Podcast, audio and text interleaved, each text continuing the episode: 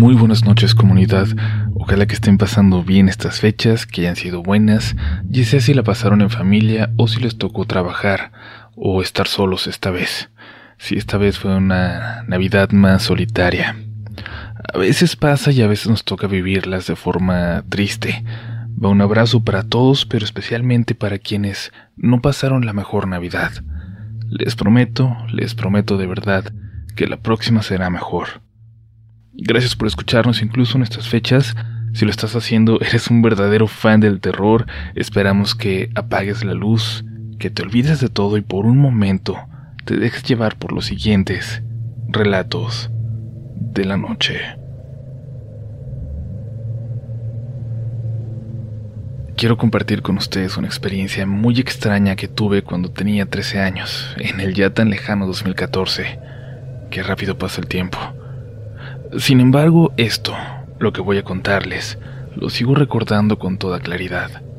Quizás porque me aterra tanto incluso hoy.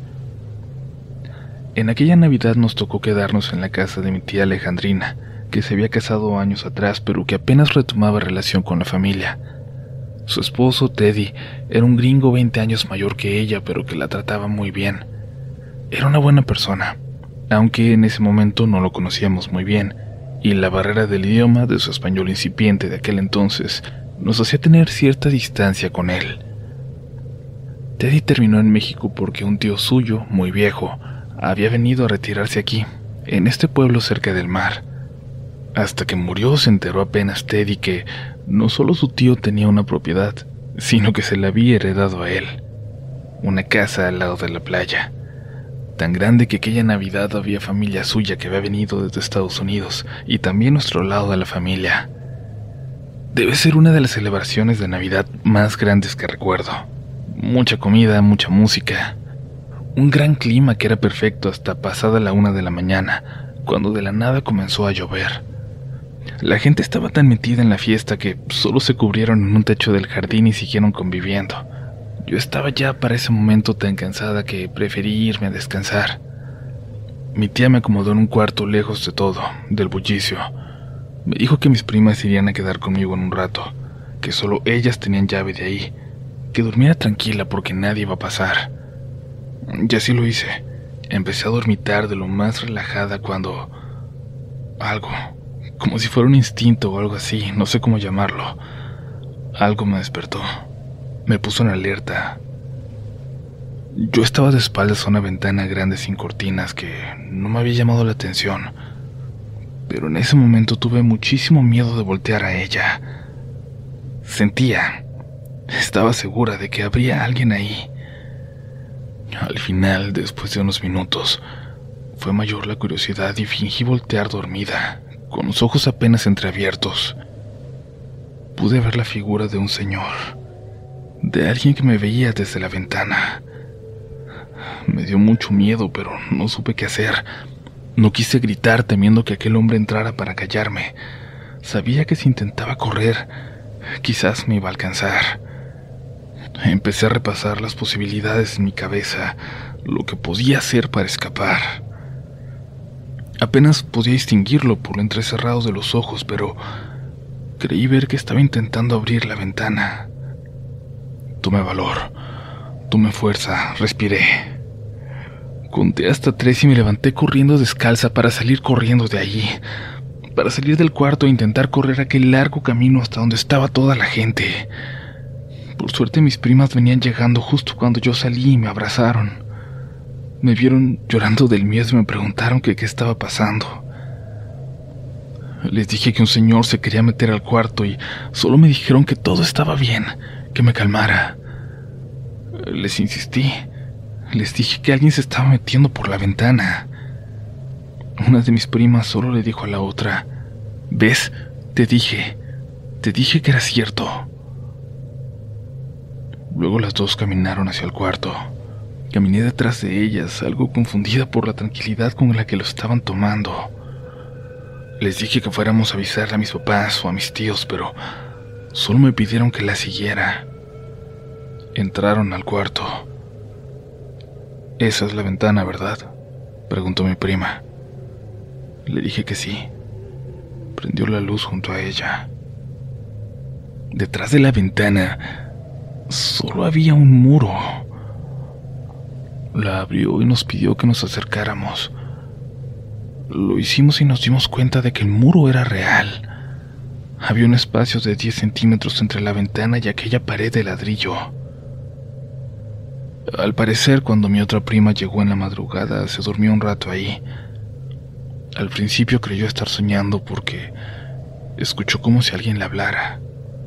Alguien le decía que le dejara pasar, y luego se dio cuenta de que no estaba dormida, de que estaba despierta, y eso que estaba escuchando era una voz real. Estaba de espaldas a la ventana también, y escuchó como alguien tocaba en ella. Alguien le pedía que le dejara entrar. Le decía que hacía mucho frío allá afuera. Intentó ignorar aquella voz hasta quedarse dormida, y por la mañana salió corriendo de ahí al despertar sin mirar atrás. Mi otra prima nos dijo que, según le comentó mi tía, nadie sabía por qué construyeron una pared junto a aquella ventana, que ya estaba así cuando Teddy la heredó. Pero casi todas las mujeres que durmieron ahí, sobre todo las más jóvenes como nosotras, terminaban viendo a alguien en la ventana. A veces solo una sombra en la oscuridad. A veces, como me pasó a mí, se podía ver con toda claridad que había un hombre mayor asomándose en ella. Ni siquiera quise ver las fotos del antiguo dueño. Me daba terror pensar que se viera justo como aquel hombre que vi. Me daba pavor pensar en lo que habría hecho en vida como para seguir penando de esa forma, acechando. Intento no pensar en eso, pero de vez en cuando, sobre todo en fechas como esta, viene a mi memoria. Y esté donde esté, me levanto y cierro mis cortinas. A veces cuando duermo de espaldas a la ventana, casi estoy segura que está ahí.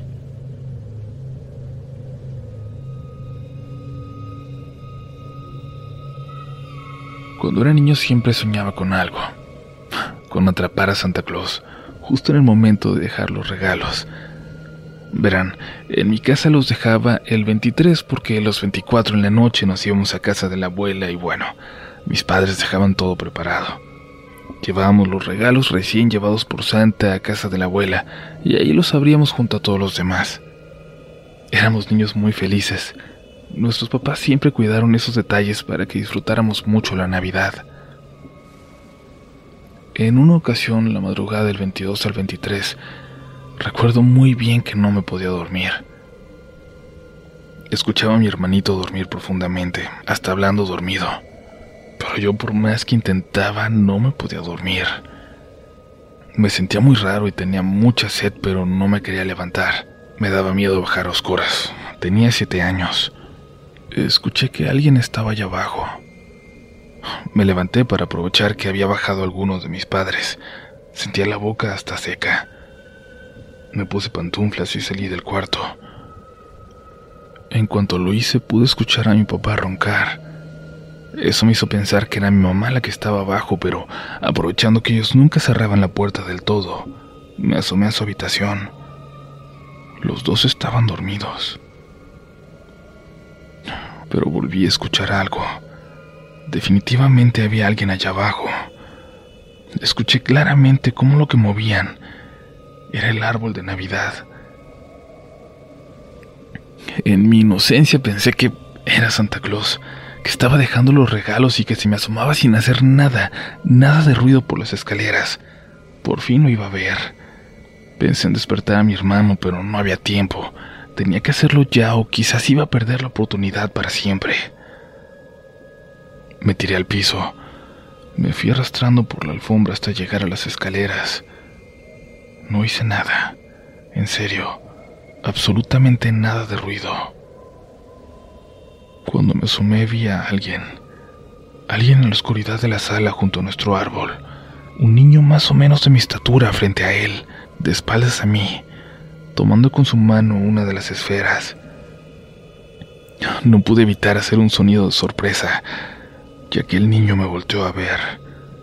No sé si lo que llevaba era una máscara, pero Su cara se veía completamente blanca y no tenía boca, solo ojos y nariz, pero no boca.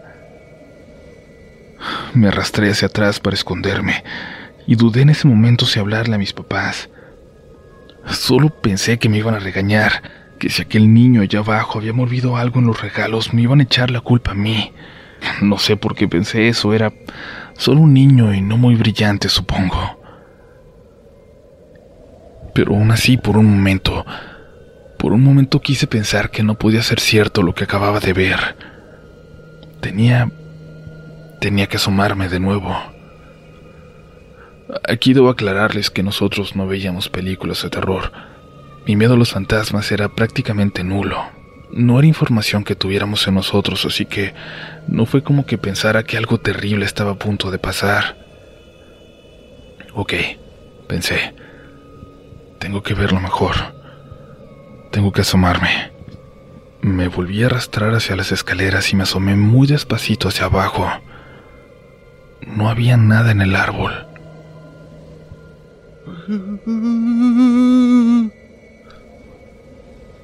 Escuché algo al lado de mí en las escaleras. El niño sin boca estaba subiendo a la mitad de ellas, mirándose a mí con los ojos muy abiertos y haciendo un sonido muy extraño, como si quisiera hablarme pero no pudiera. Por más que no conociera el miedo a los fantasmas, recuerdo que me puse a gritar como loco. Grité y pataleé, y cuando unos brazos me rodearon, seguí golpeando con todas mis fuerzas, sin darme cuenta que eran mis papás que habían salido para ayudarme, alertados por mis alaridos. Reaccioné hasta minutos después cuando me rodeaba mi familia. Por más que quise convencerlos de lo que acababa de ver, que para mí era completamente real, ellos insistieron en que había soñado, que seguramente me levanté dormido de la cama y aquello que vi era parte del sueño. Me convencieron a tal grado de que pude olvidarme de eso, dormir tranquilo y el día siguiente ir a la casa de mi abuela y festejar la Navidad, pero algo sucedió al regresar, algo extraño que nadie pudo explicar. La esfera que yo había visto al niño tocar, una esfera dorada con negro, la única de ese color en el árbol, desapareció. Desapareció para siempre. Nunca la volvimos a encontrar. Gracias por continuar por aquí, comunidad, y si eres de las pocas personas escuchando historias de fantasmas en Navidad, gracias. Eres uno, una de los nuestros, y este episodio está hecho solo para ti, solo para los más clavados y clavadas de Relatos de la Noche. Gracias infinitas por escucharnos. Salúdanos en nuestras redes sociales, ya sabes, R D L N Oficial, y si quieres muéstranos cómo escuchas Relatos de la Noche en estas fechas.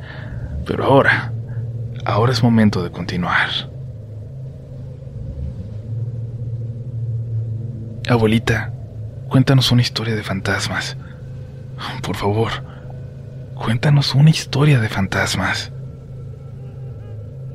Siempre le decíamos lo mismo a mi abuela, que en paz descanse, cuando nos visitaba en Navidad.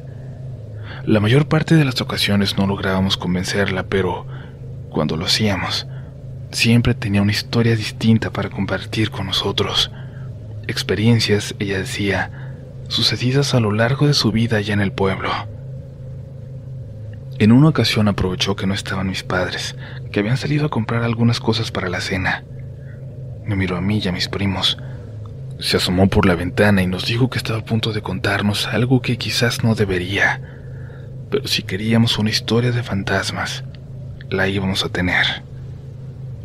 ¿Ustedes saben por qué nunca pasamos la Navidad en mi casa? ¿Alguna vez se los han dicho sus papás? Le respondimos que no. Se los voy a contar yo. Todo se debe a mi mamá. Qué bueno que ustedes no la conocieron porque ella era muy mala.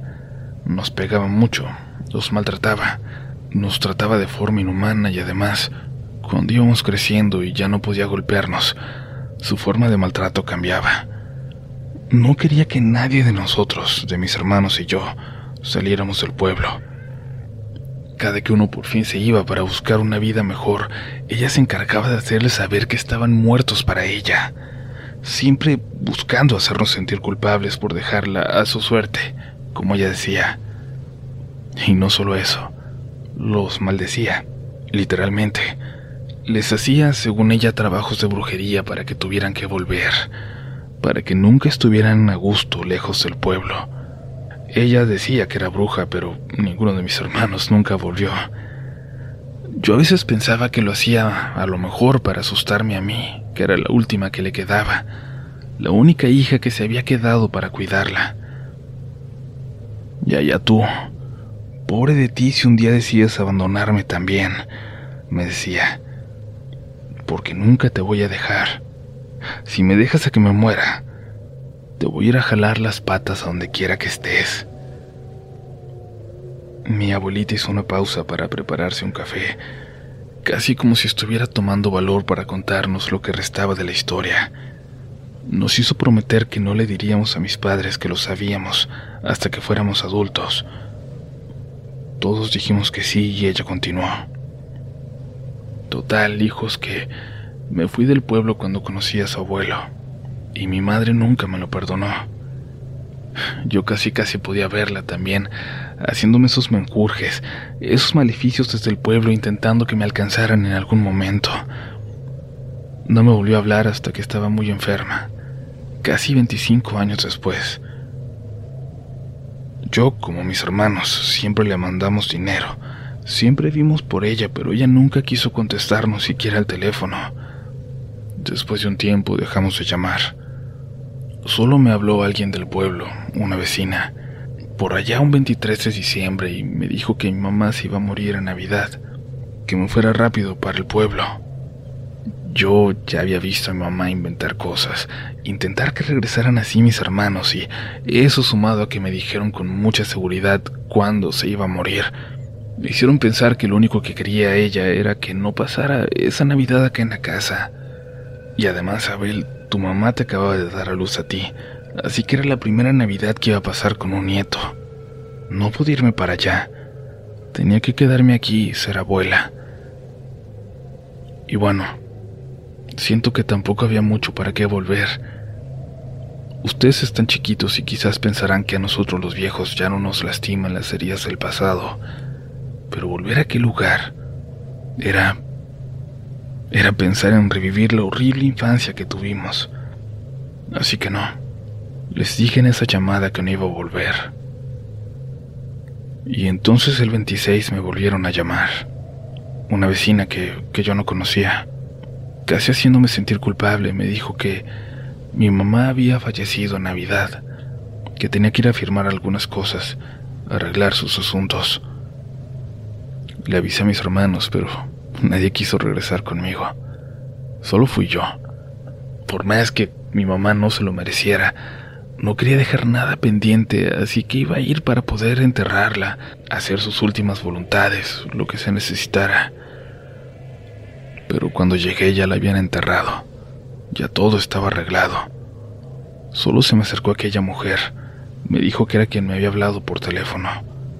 Me dijo que en realidad la última voluntad de mi madre es que yo volviera como diera lugar, y que me entregaran una nota en una hoja de papel.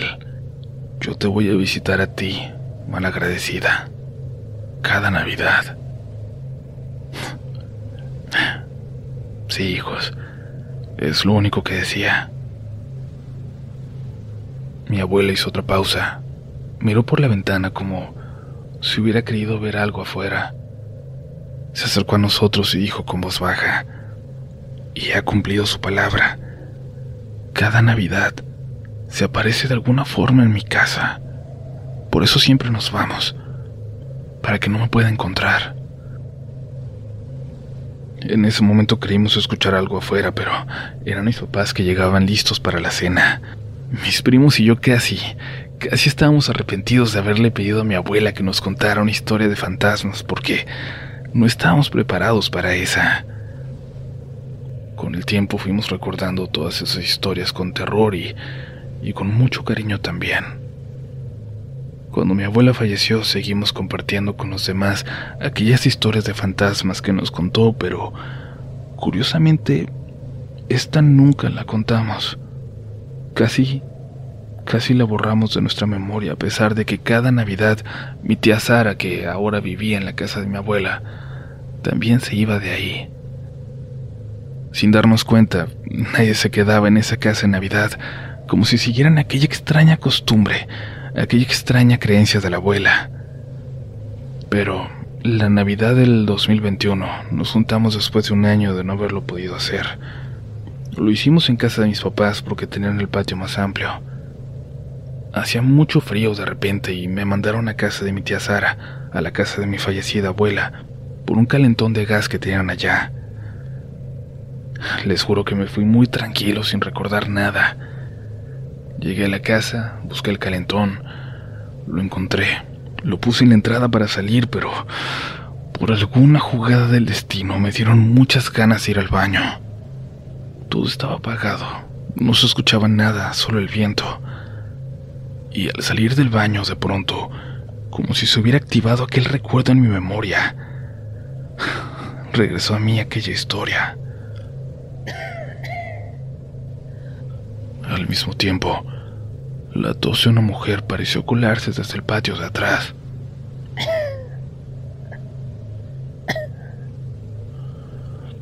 La volví a escuchar. No había manera de que ese sonido viniera de una casa vecina. No había manera.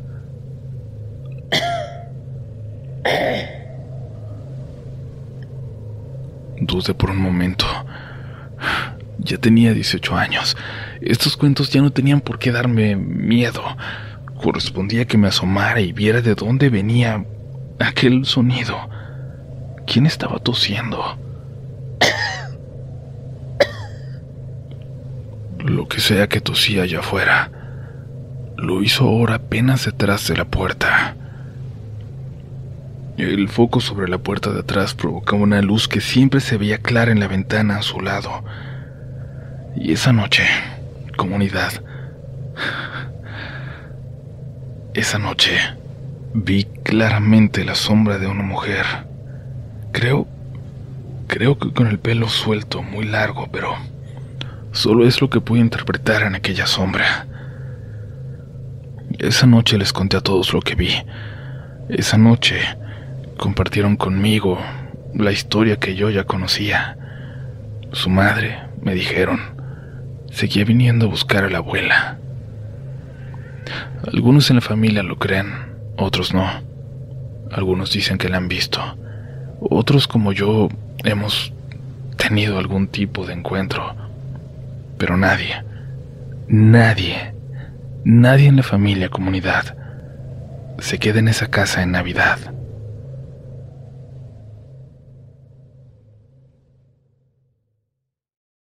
En Sherwin-Williams somos tu compa, tu pana, tu socio, pero sobre todo somos tu aliado. Con más de seis mil representantes para atenderte en tu idioma y beneficios para contratistas que encontrarás en aliado pro punto com. En Sherwin-Williams somos el aliado del pro.